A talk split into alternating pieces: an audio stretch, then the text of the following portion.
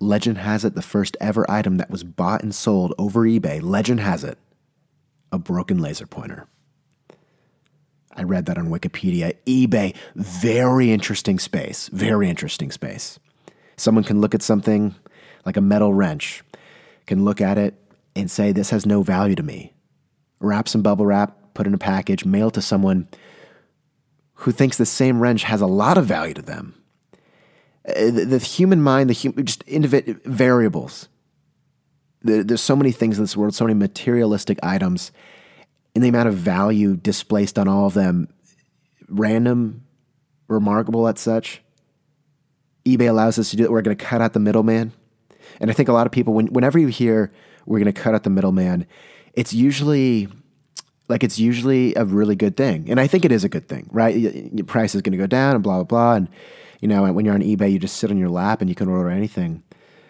But I think there is at, at some points, you know, going into a store, I do like the concept that there is a middleman, or just like at the store in general. If I want to buy a T-shirt, usually if I go into a normal store, I assume it's it's probably been washed. If I go into a thrift store, I don't know if I can make that very same assumption. I know some wash, some don't, but it, you know they're hanging up and it looks nice, and employees have been handling all the clothes, so there's a there's a nice sense there. But in eBay, if I order like a shirt like a, like a throwback Padre shirt or something like that. I don't know. I doubt that shirt's been washed. Uh, questionable stains, they become even more questionable. Like I'll see a stain on a at a thrift store on a shirt, and really it's not that big of a deal. I come to expect that, and it's part of the character. But when I'm buying a shirt uh, from someone in like Coral Gables, Florida, a Padre, why you have the Padre, I don't know. And there's like brown and orange stains on it. I don't know well, I'm questioning my purchase in the first place. $17.99 for that. I paid five bucks for shipping too. We come out to around $23 for a shirt that's been touched with Cheeto hands and probably Coca Cola. And, and I'm just putting it out there like that. But that's not on eBay's knock, though. I'm just saying it, it gets questionable here and there. And, and I really, I haven't, 2016 was when I hopped on board. And it was mainly for those reasons. Also, I didn't understand PayPal. I didn't read into it. I don't get PayPal. But then Tesla comes up and Elon Musk did it. So maybe you know, in 2016, it validates it. We're into it. Uh, I I started on eBay. I would like flip stuff. I'd go to garage sales, and I'll do it occasionally. It's kind of fun, but um, you know, it's a, it's a fun little game. Get the adrenaline going. But now I really, I just kind of, I'll use eBay, and I don't know when I'll use eBay, but I, I hopped on eBay a couple weeks ago. Um, and for those of you who don't know, I am not a Chargers fan. I'm a Jacksonville Jaguars fan. I elected their name out of a hat a couple years ago. Um, and I don't have any. I don't have a jersey. I don't have a jersey of a Jaguar. I don't have any. And you know, I think I threw out my old Chargers jerseys. But as far as I'm concerned, I am NFL jerseyless.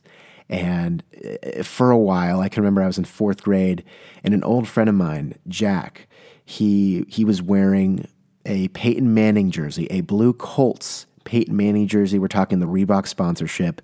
It was the mesh, and he wasn't wearing an undershirt. He was straight up just wearing this Colts jersey.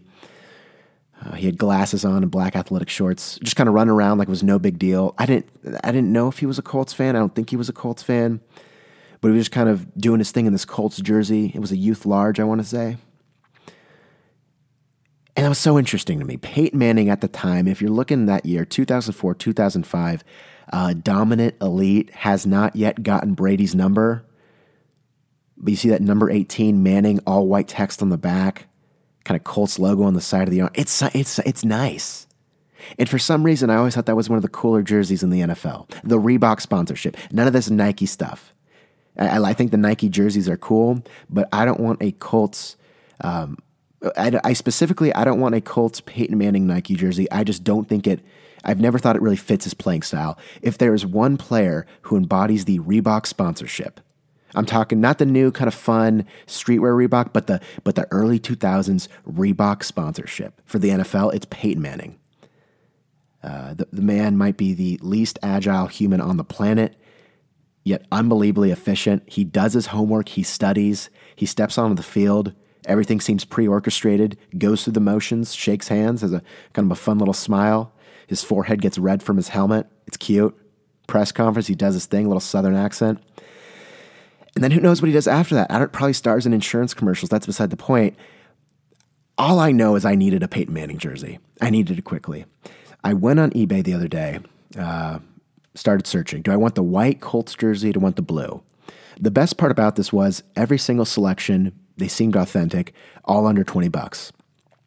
Not including shipping, but all under 20 bucks. So it's doable. Uh, I narrowed down my choices. It's going to be blue. It's going to be a large. Uh, what do we do from here? Peyton Manning with his jersey, his his uh, sleeves, they always went a little bit too long over his shoulder pads. And that never annoyed me. It was kind of his thing. No one else really did it that well. Aaron Rodgers, the sleeves go over, but they're a little shorter. It's a little uncomfortable, a little awkward. Dak Prescott, they kind of wrap around. He kind of wears like a, how like a receiver would wears jersey or any other player. But Peyton Manning, for some reason, liked these elongated sleeves, and I don't know why but it's kind of his thing. So I knew, you know, I'm looking at these jerseys on these sleeves look long, and I'm sure that's how most Reebok jerseys are made, but it felt right. It felt right. I, I stumble upon a user, you know, he had a thousand plus reviews, 100% stars, seemed trustworthy. The jersey, uh, it, it seemed decent condition. If it was perfect, I would be asking a lot more questions, but it seemed decent. Uh, I think total before shipping might have been 17.99. You tack on 422 decent. I'm not going to really complain. I'm getting a Colts jersey. I'm getting the Reebok Colts Peyton Manning number 18 pocket passer extraordinaire, taking that elbow back, firing a cannon to Reggie Wayne, Marvin Harrison, Dallas Clark. Eh, 23 bucks for that. It's not a bad deal. That's a good deal.